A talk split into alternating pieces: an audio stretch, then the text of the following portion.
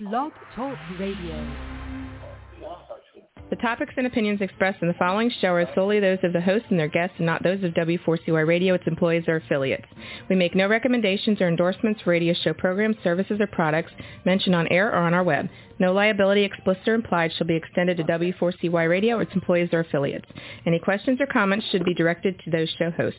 Thank you for choosing W4CY Radio.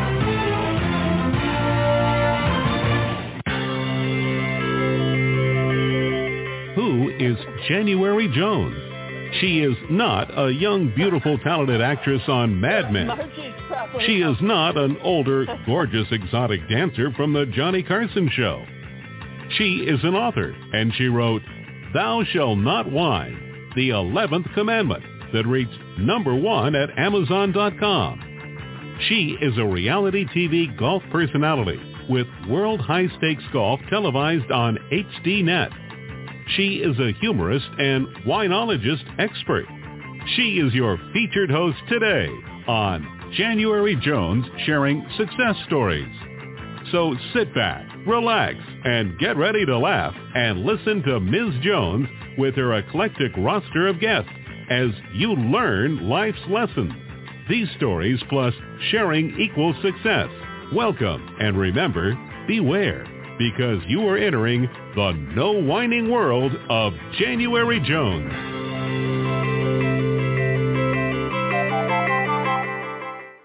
Hello, everyone. I hope you're having a wonderful day. I'm January Jones, and I would like to welcome you to our podcast today. For these podcast TV shows, uh, my new brand is the Glitter Granny. As you see, we wear many hats as we go through life every day. So today I'm wearing my pink interview hat. The nice thing about hats is you don't have to fuss with your hair. now for my listeners, let me ask you a question. Have you ever thought about being in the beauty business? Tell me, do you even know what a beautician has to do in order to survive in the beauty industry? Have you ever met someone who has walked the walk and talked the talk in the beauty industry?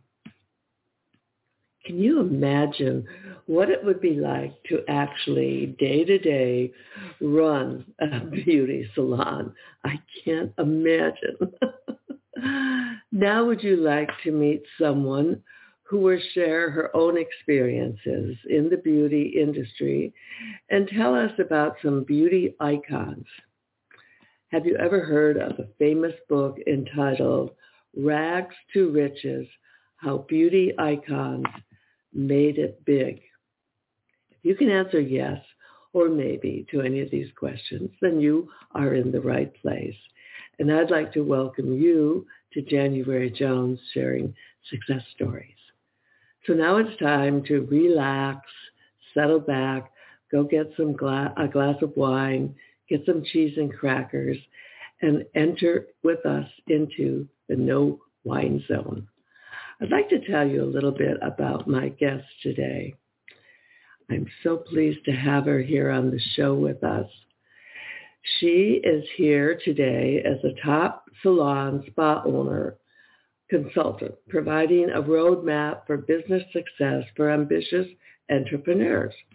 Her message is especially current and for future salon owners. Through the stories of beauty icons in every aspect of the beauty industry, including celebrity hairstylists, eyebrow, nail artists to the stars, and people who have just plainly transformed the beauty business. Today she's here to tell us about the inspiring beauty guest in her book, Rags to Riches, How Beauty Icons Made It Big. Welcome to the show today, Karen Pudetti. Hi, Karen. How are Hi, you? How are you? I'm good. I'm so happy to have you on the show today.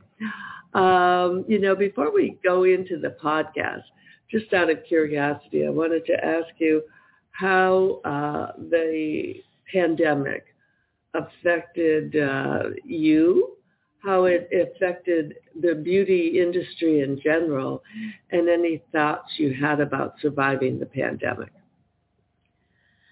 Well, um, as in any industry, no one was really prepared for that. Mm-hmm. Um, so as we were getting closer to shutting down, the panic was rising completely. Um, I was thinking, what are we going to do? How are we going to handle it? How long is this going to be? Um, so the uncertainty was just stressful. And I was getting calls from salon and spa owners all around the United States, and they were calling me like, what should we do? What can I do? And I was like, at this point in time, there's nothing we can do. Mm-hmm. Pray for our industries. Keep in touch. Um, we did a lot of Zoom calls with a bunch of um, people I was consulting for or had um, just trying to talk to each other and keep our spirits up. Yeah so it was it was tough because we live on people coming into our, our place of business and having services. Mm-hmm. And so in New York, where I'm from, you know, they finally, it was over three months and they finally opened up the hair. So we then had to go into our areas and re- redo the whole inside of the salon and spas um, to enable people to come in. Yeah the one thing that was just horrific at first when the pandemic was over, they thought 20% of all salons and spas closed their business. Oh, wow. Since that time, it is now around 32%. They just couldn't do it, survive and handle it going forward. Mm-hmm. So it really, anybody who had a really systematic business, was following procedures and tools and really understood the finances of the business were able to survive it. Those who just kind of were saw money coming in, were paying money going out, and really didn't know what their bottom line was, those were the ones that closed. Mm-hmm. Yeah, they fell by the wayside. I, you know, uh, I'm thinking back about it. You know, before the pandemic, I would go in every six weeks to have my hair color done. Well, when the pandemic came, I couldn't do that. And so like many, many women my age, we just went natural. and I never, you know, at that point, you didn't even know what color, what real color my hair was. Mm-hmm. So I was lucky because I found out that it was uh, platinum silver. You're very lucky. I know. I couldn't believe it. And you know, had it not been for the pandemic, I don't think I ever would have been brave enough to let it grow out. Um, so for me, it was good, but I can certainly see what a difficult thing it would be for people trying to make their living in the, the beauty business. Uh, tell me, how did you get into the beauty business? How old were you and when did you do it and how? Well, um, I graduated college and I went to college for um, accounting and finance. Okay. And right out of school, I actually went and worked for CPA firms. And then I was done with the CPA world and I went into corporate America. Uh-huh. And then I realized this whole accounting business is really not for me. I bet your I bet your folks were thrilled about that. Yeah. No, oh no. Yeah. I thought my mother. I, when I told my mom I was leaving my job, making almost a hundred thousand dollars, to go back and get my licenses, the color of out of her face just drained. She looked at me and thought, "What?" I said, "Don't worry, mom." She goes, "What do you mean, don't worry?" I love it. I love your story because I had the same thing happen in my family. My third daughter graduated from college and went into the business world, then went and became a, a flight attendant, a stewardess. Then at that point, she told me, you know, mom, what I really always wanted to do, I want to be an esthetician. and I thought, oh my gosh, if you could have only told me that, you know, before I spent all that money on college. But I digress. So tell us how it went after your mom, you picked her up off the floor. yeah, barely, yeah. And so I started, and at that time I also um was married, and I wanted to be a stay-at-home mom. Okay.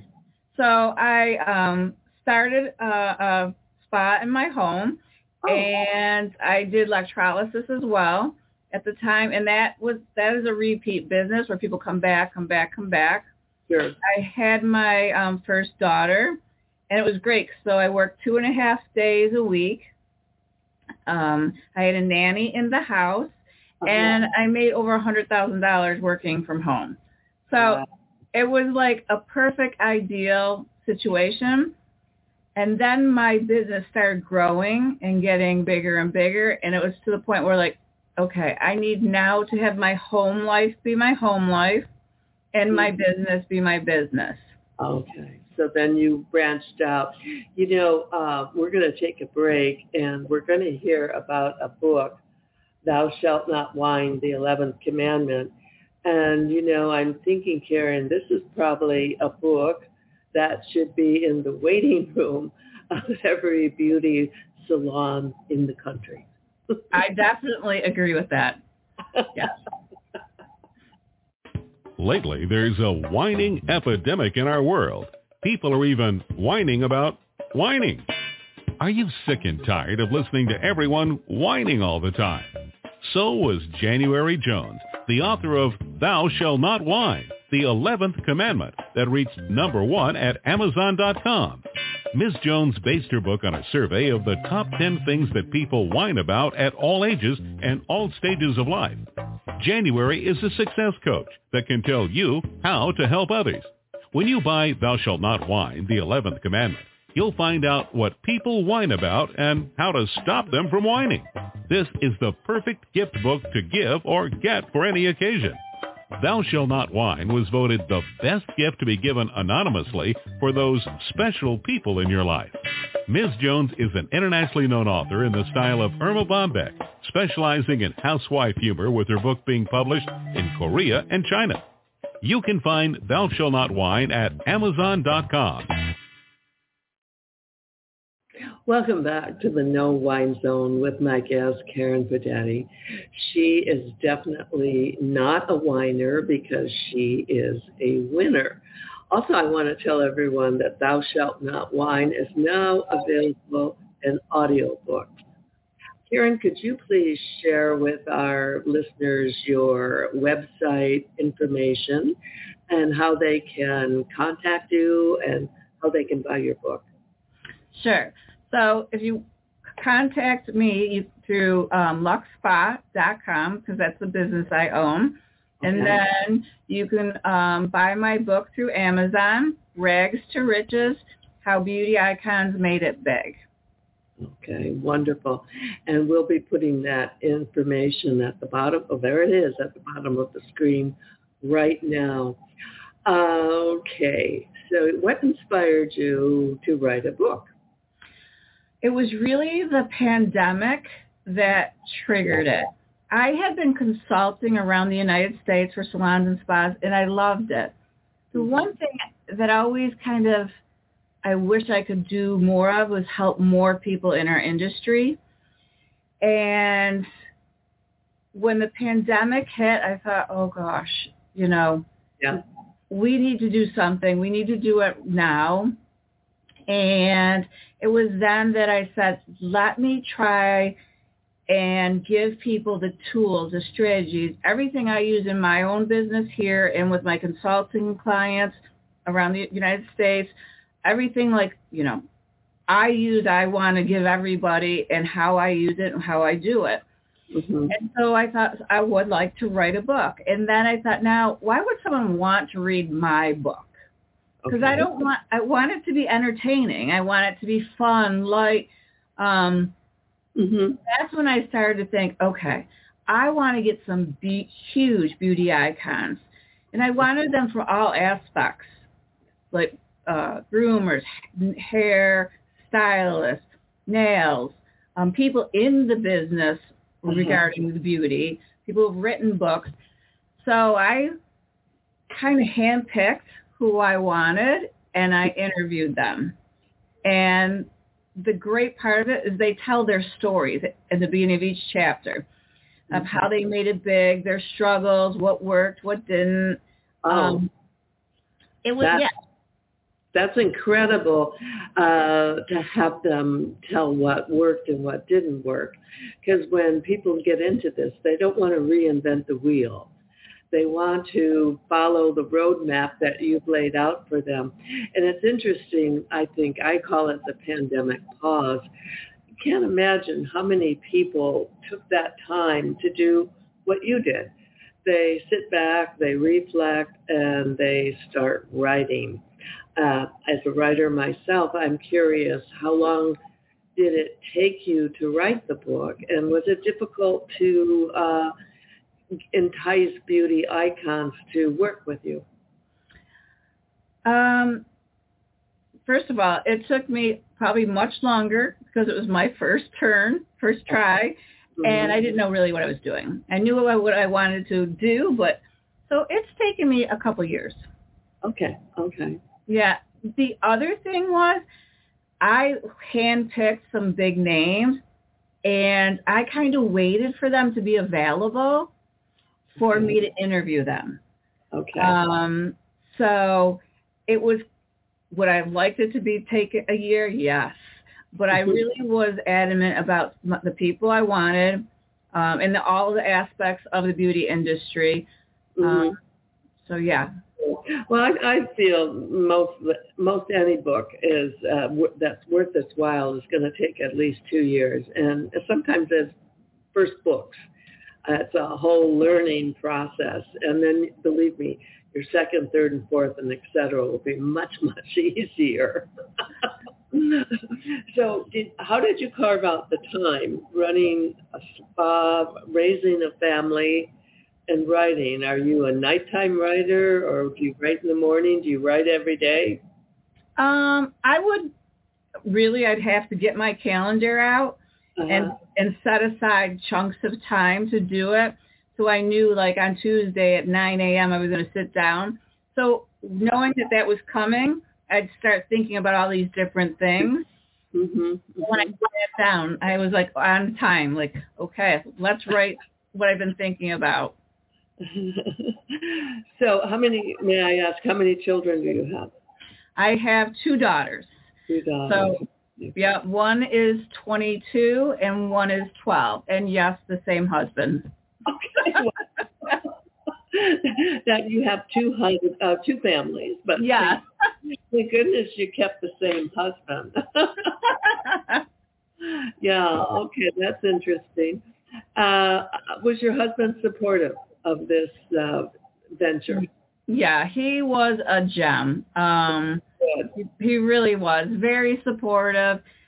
Um, I he was my proofreader. There were mm-hmm. times when he said, "You just have to read this, read the whole thing one more time." I'm like, I can't even read it anymore. I'm, I, I, I almost not sure I'm actually reading the words, but I know what I want it to be, so I'd be doing that. So yeah, he was completely supportive. There were um, times I was taking mini courses, so he stepped up with, you know, helping out my daughters doing homework and stuff like that. Okay. Now, what was the one thing you learned uh, from this experience with the pandemic and book writing? What's the big lesson for Karen here? Um, I have to say the pandemic first was a blessing in disguise.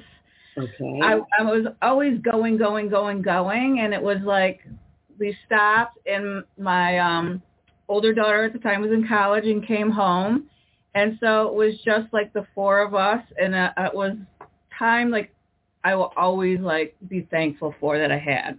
Mm-hmm. Yeah, that's what I was saying earlier.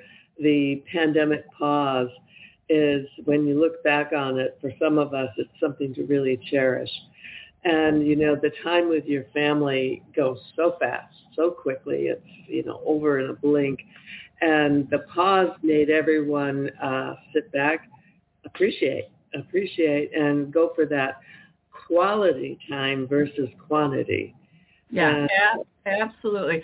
So I love that they knew I was writing this and they're very supportive, um, which was really good. So the one and the one thing I wrote the book and then I took the book and made it into an, um, a course. It's an online course oh, okay. called Rags to Riches in Action. Uh-huh. So in the book, there's assessments. So there's a story, then there's assessment, and then there's things to learn, things to do. And I kept wanting to write more and give more and give more and give more. So I'm like, okay, I need a course. So I took each chapter and really dived into it in my course. And I like, for instance, marketing. Here's my marketing calendar. Here are all my marketing ideas and things I do. So um, they were even they were proud about the book, but they thought it was very cool. I took it one step farther. Mhm. mhm. Mm-hmm. Did you? Uh, let me ask you. Did you write your book at um, Kindle as an ebook, or how did you go about it? Or did you self-publish, or did you have a publisher? No, I did not have a publisher. I just went through the Amazon Kindle. Kindle. Mm-hmm. Yeah, because it was my first first time, and everyone says to get a publisher, it's so hard, it's so difficult. I'm like, okay, I'm having enough hard time get, getting through it. So let me just take the easy way out and see what happens. Mm-hmm. Yeah, that's wonderful. I'm glad to hear that because, you know, I wrote my first book, oh, some 30 years ago. And that was uh, like inventing the wheel. And I self-published it. And then along the way, I migrated to the Kindle ebook world and you're right. It, it's a it's a no-brainer. And I'm hoping that people listening to us who are thinking about writing a book, and let's face it, everyone's got one book in them. I would suggest, highly suggest you follow Karen's and my suggestion and go to the Kindle uh, ebook program. And you know what? I'm not even get getting paid to advertise for them. Advertising, here are some books that I wrote at Kindle, and we'll be right back. Let me ask you a question. Are you still wondering who killed Kennedy? Over 50 years later, the assassination is still a mystery. It is unfinished business for our country. Now, get ready for a theory that you've never heard before but will make more sense than any other conspiracy theory that you've ever heard in the past. January Jones speaks the unspeakable in her book Jackie, Ari, and Jack, The Tragic Love Triangle, connecting Jackie and Aristotle Onassis romantically prior to JFK's assassination. Did you know that Ari was Jackie's guest in the White House during the JFK funeral? He was the only non-family member who was invited by Jackie to stay there during the funeral. Aristotle Onassis was one of the wealthiest men in the world, with the means, the motive, and the money to order an assassination that was the perfect crime of the last century. Ari needed class, and Jackie needed cash. They were perfect for each other. Now, what is Camelot? It is but another tragic love triangle. Jackie, Ari, and Jack is available at januaryjones.com, amazon.com, and audiobooks.com, read by Ms. Jones.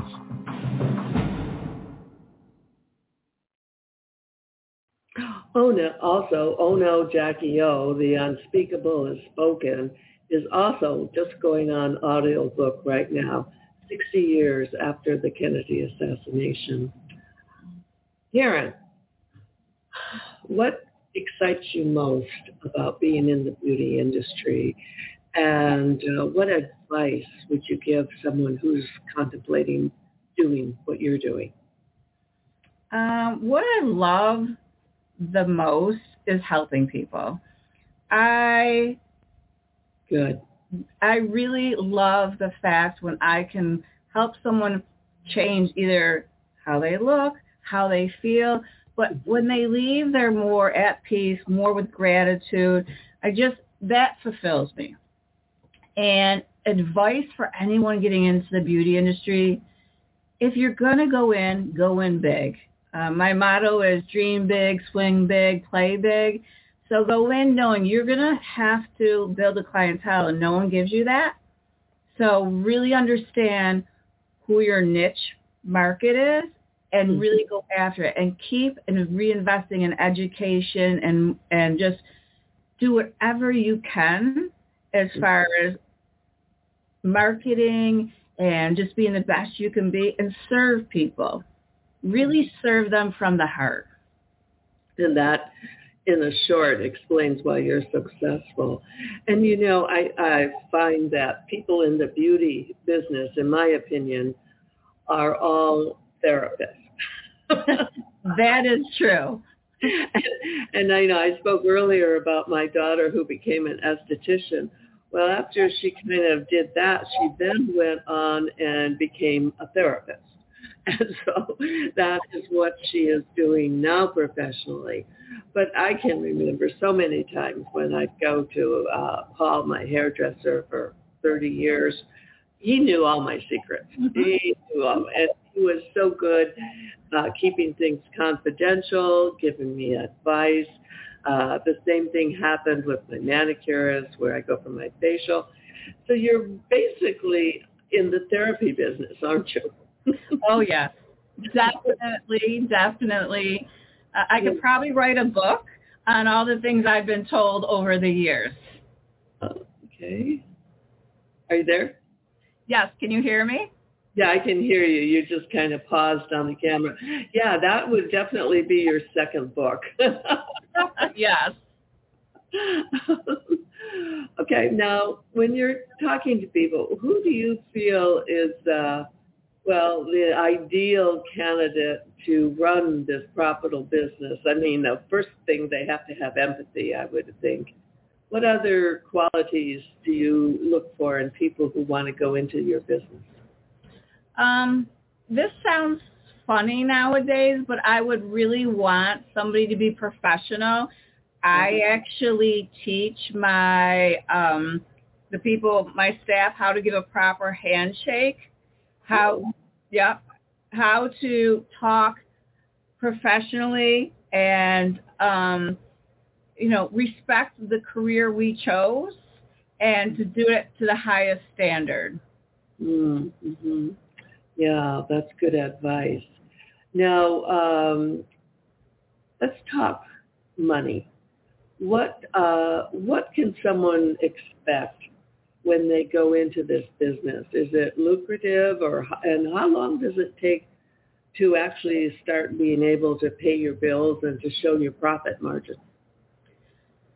Well, when you go into this business, if I have like someone coming to me and they have another job, I say to them, you should keep your other job for a while uh-huh. while you build your clientele. That way you have other income and you're not just solely depending on this. And it takes a couple of years. Mm-hmm. mm-hmm. Now this is what becomes the difference between those who rise to the top and those who just are mediocre. The ones who rise to the top, they know they're going to give their all. They might have to work extra special for each client. They just do everything a bit better, take more time, and they really connect and build a rapport with their client. And that is huge. Mm-hmm. If you go into, into it being shy or quiet, it's yeah. going to take you 10 times more. Mm-hmm. You really, really just need to be able to be compassionate and again, follow with your heart. And those are the ones that will make it. Now my um, people here, my staff, I meet with them anywhere from every other week to once a month, mm-hmm. and they tell me how much money they want to make. And so I say, okay, and we start to break it down by um, month, week, day, so they know at the end of the year mm-hmm. whether they're going to hit their goal or not. So we work backwards, and I have seven people now who are making over a hundred thousand but they've worked hard to get there. Yeah, yeah. I'm sure they have. Um, when you started to work on your book, how did you go about, uh, how many icons did you interview and how did you go about choosing them? Um, I have 12 icons Okay. And I wanted people from different areas. Uh-huh. And I knew if I just called, I would never get a hold of them. So mm-hmm. I actually put a media kit of, of who I was, what my um, thought process was, what my end goal was, and I sent that to them or their agent, and they they would some, some of them got back to me right away. Some said I'm really busy right now, maybe in the future. But I was really um I kind of went after them and didn't let up. okay, you had your goal and you set it. Um, like, how did you do the interviews? Like, since we were in a pandemic time, did you do it on Zoom or did they write written interviews? How did you get that? No, each one was uh, Zoom based, and um, had it not been Zoom, I would have wanted to meet each one individually, um, mm-hmm. but it was Zoom, and it was very, it was, I was so nervous. really, I mean, I would be like all shaking and just about, and then I'd start talking to them, and they were the most humble people, and I'd be mm-hmm. like, wow, you just did Oprah Winfrey's eyebrows and you're talking to me. so I, I mean, I was like, wow. And they were just, it, it was shocking to me uh, how just real they were and, and forthcoming. And, mm-hmm. um, you know, they, they told me their ups and downs. Um, so I was like so thankful to them for being part of that because my book really wouldn't be what it would be with without them. Mm-hmm. And um, yeah, they were amazing. Um, I mean, I for, for one, Damone Roberts, he's uh-huh. known for his eyebrows, mm-hmm. and in one part of the um, interview, me and my assistant were laughing hysterically. Ten minutes later, we're about both choking up, almost crying over another story he told us, and it was just like true raw emotion. So yeah, it was. I, I I am grateful and so thankful for them sharing and being just so open with me. Oh, that's wonderful. Now, you were talking earlier about education classes that you're taking right now. Uh, what do you recommend to our listeners if they're, I know we recommend your classes, obviously. That's our first recommendation always. But what else do you recommend to people who are thinking of doing this, uh, what do you recommend they do in preparation? First of all, whatever your niche is, whether it be nails, hair, facials, um, laser, make sure you become the best in your field and you have a great reputation, first and foremost. Secondly, when I started thinking about going into a business, I was buying and reading every book on salons and spas, and I just kept learning more and more. Then when I was, prior to consulting, I was taking classes through Empowering You um, about leadership because my leadership skills weren't really great. Mm-hmm. And I knew I needed to, to do better, but I wasn't sure what that was. So I took classes on that. And every time I thought there was, a, I thought, oh, I could do better there. I would look to find to do better. So I would do that. Even going to um, the Small Business Bureau and getting advice for them on, you know, the statistics in that type of area. So do your research first and foremost. So I mean, look at it like this is your career. You want to make how much money? How are you going to get there? Okay. All right. You know, uh, we're going to take a break now and uh, hear about some unforgettable people who have been on my show. And when we come back, we're going to talk about some of the icons uh, in particular and what they, you learned from each one of them. We'll be right back. Have you ever met someone who was unforgettable? Someone who has touched your heart and soul? People who have faced difficult problems? People who have struggled to find solutions? People who fearlessly shared their stories. People who have not only informed you, but inspired you. People who have priceless personalities. I have been fortunate to host an internet radio talk show called January Jones Sharing Success Stories. And it has been my privilege to interview hundreds of guests. My guests have shared their stories, their struggles, their secrets, and their successes in their own words. In this book, we're talking about people dealing with problems such as incest, molestation, runaway kids, child abuse, drug abuse, polygamy, unemployment, scandal, and starting over. Then there are my guests dealing with difficult physical struggles such as blindness, cancer, and birth defects that are beyond traumatic. My guests have all been exciting, eclectic, and energizing. They have amazed, amused, and even astonished me. I have adored getting to meet them, and I adore sharing them with you. Attention all listeners.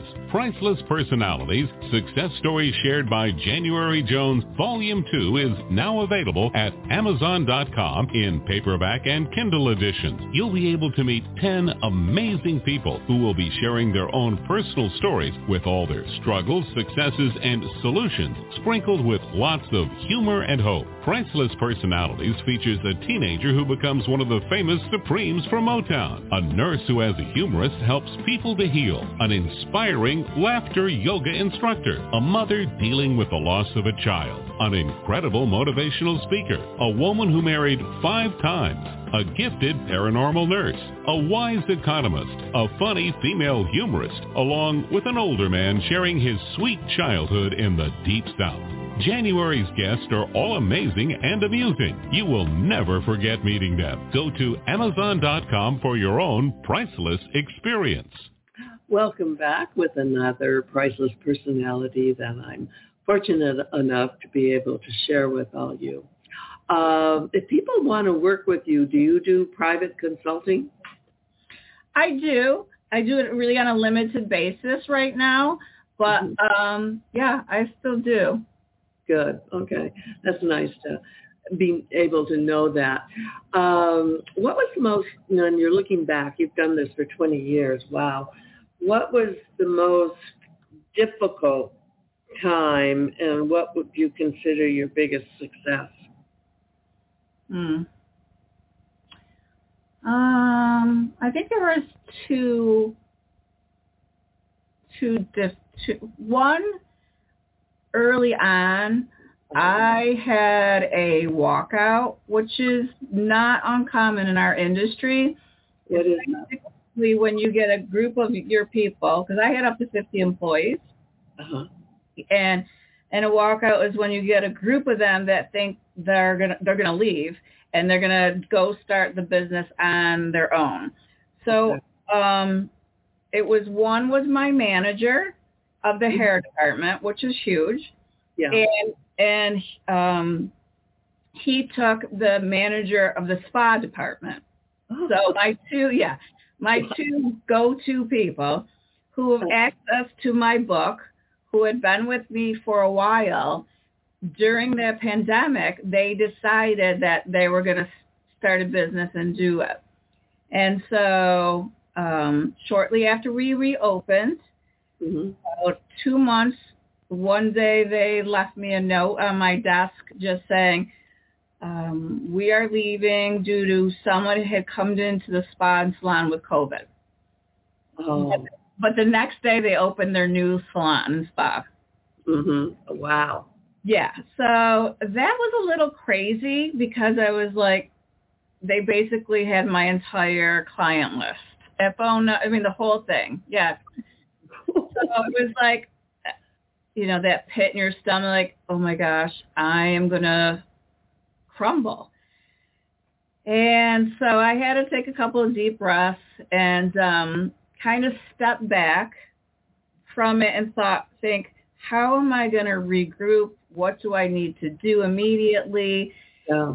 And stuff like that. So that was huge. And I just said, you know, I've gone through tough times before. This is just another one. Kind of get your head in the game and start making an action plan and try to move forward.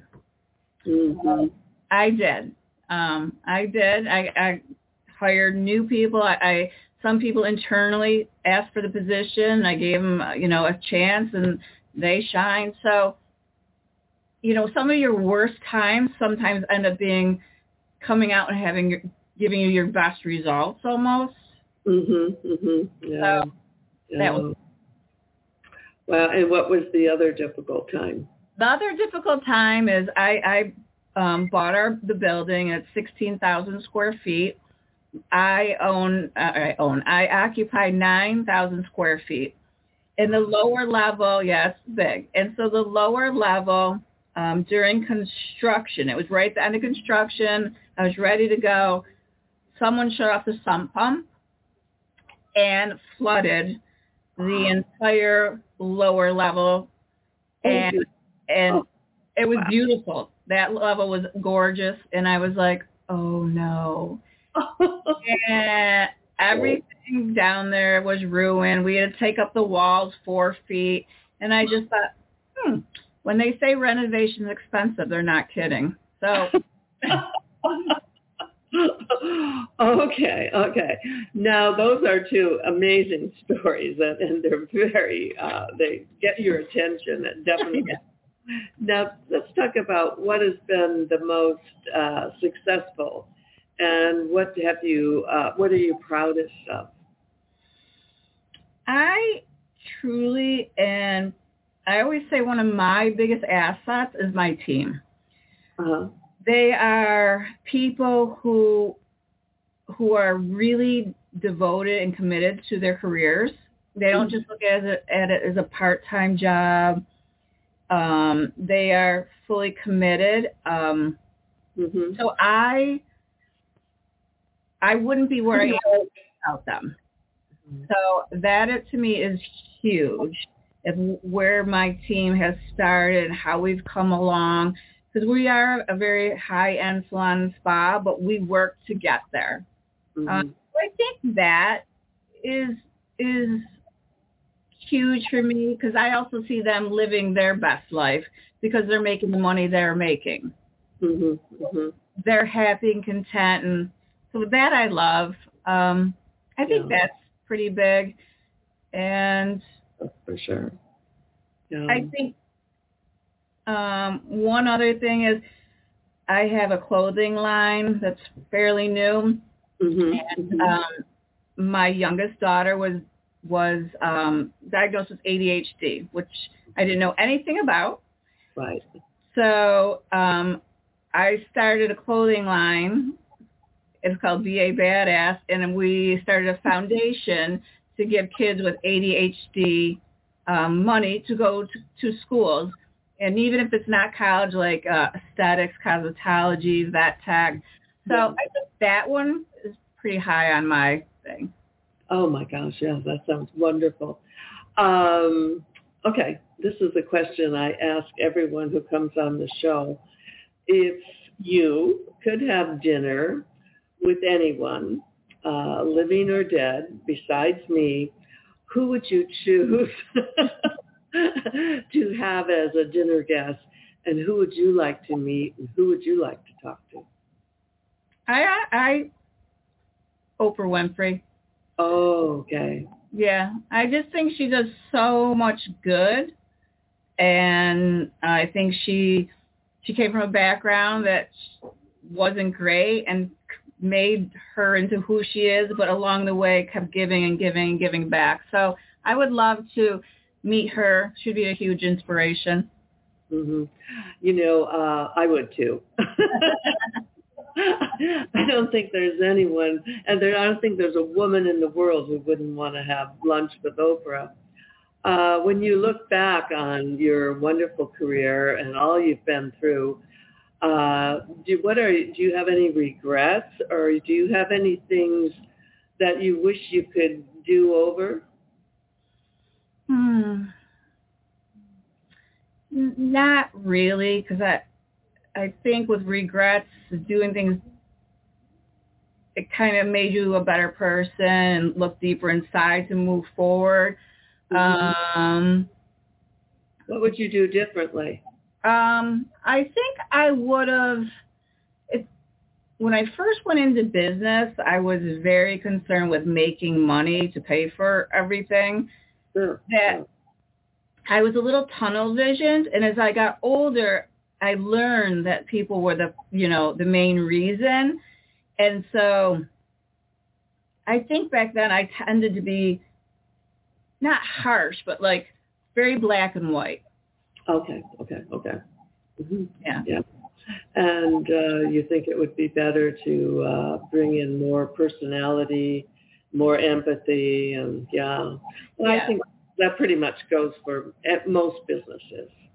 Um, as you're looking back, what does success uh, mean to you, Karen? What does success mean to you today? Um, to me, my two daughters are my why in life. Mm-hmm. And I always want them to just dream big and do what they want. So I wanted to be like a strong individual, a strong leader to show them. Mm-hmm. Um, so, so that and the fact that like my girls see that I work hard, but it Yeah. pays off hmm hmm too. Yeah. And, and honestly, it's all about my family and my kids. well, you know, there's nothing wrong with that. yeah, because when all is said and done, guess what? That's what really counts the most in life. In closing, thank you, Karen, so much for coming on the podcast. I've sure enjoyed meeting you and hearing about this fascinating business that you've created. For our listeners, remember to go to uh, Karen's website. We hope you've enjoyed our time together.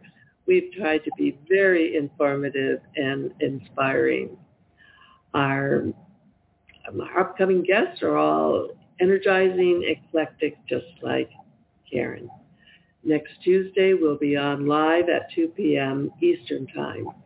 Now, my 80-year-old thought for the day today, it's amazing that the idea of living a long life appeals to everyone, absolutely everyone.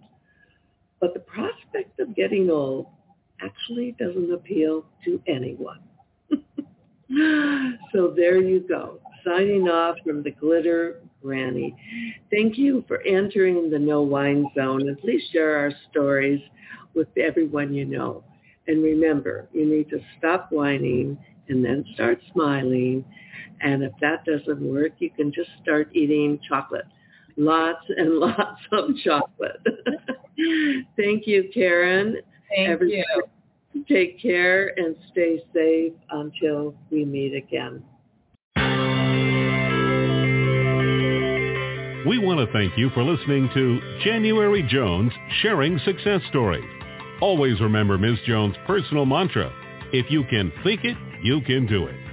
That's what all of our guests have done with their lives, and so can you. You are the ultimate success coach in your own life. All you need to do will be to start sharing your own story with your family and friends. We hope that our guest stories will encourage you to explore an equation in your future that will combine your creativity plus connecting with others will enable you to be successful too. Always remember, your passion plus your purpose will equal prosperity as you explore the wonderful world of January Jones.